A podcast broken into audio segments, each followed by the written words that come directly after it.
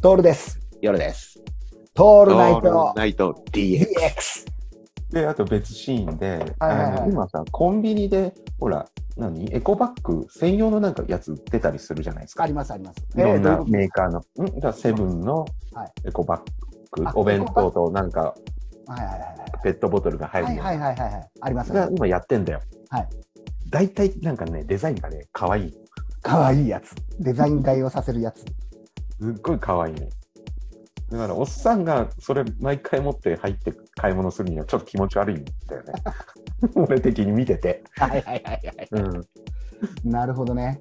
うんだからもう、もういっそのことをね、あのタイのさ、リボンついてるバッグにした方がいいよ。あ、そうね全。部奈良屋の。奈良屋奈の。奈良屋良とでお奈良屋のなじみの。そう、本当にあんな感じのバッグだ から。タイに行ったらあれをお土産にしてこいっていうね。そうそうね。あれエコバッグにして、 エコすバごいッフグにリして。フリフリのリボンついてるやつ ね。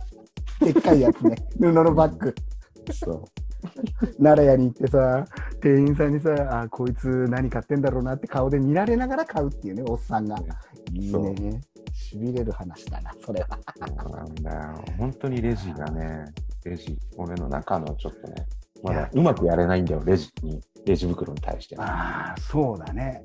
うんこれさ、でも、レジもさ、うんいよいよこう人がいらないレジとかになってくるじゃん。うんうんうんうん。で、なんか、ほら、えー、とバーコードを読み取ればいいアプリとかがあって、うん最後にいや自分でもう一個一個手に取って生産して出てってくださいみたいな、あるね。うん、これも出てくるわけでしょうんでそのうちもうユニクロとかみたいに全部こうチップが入ってうん。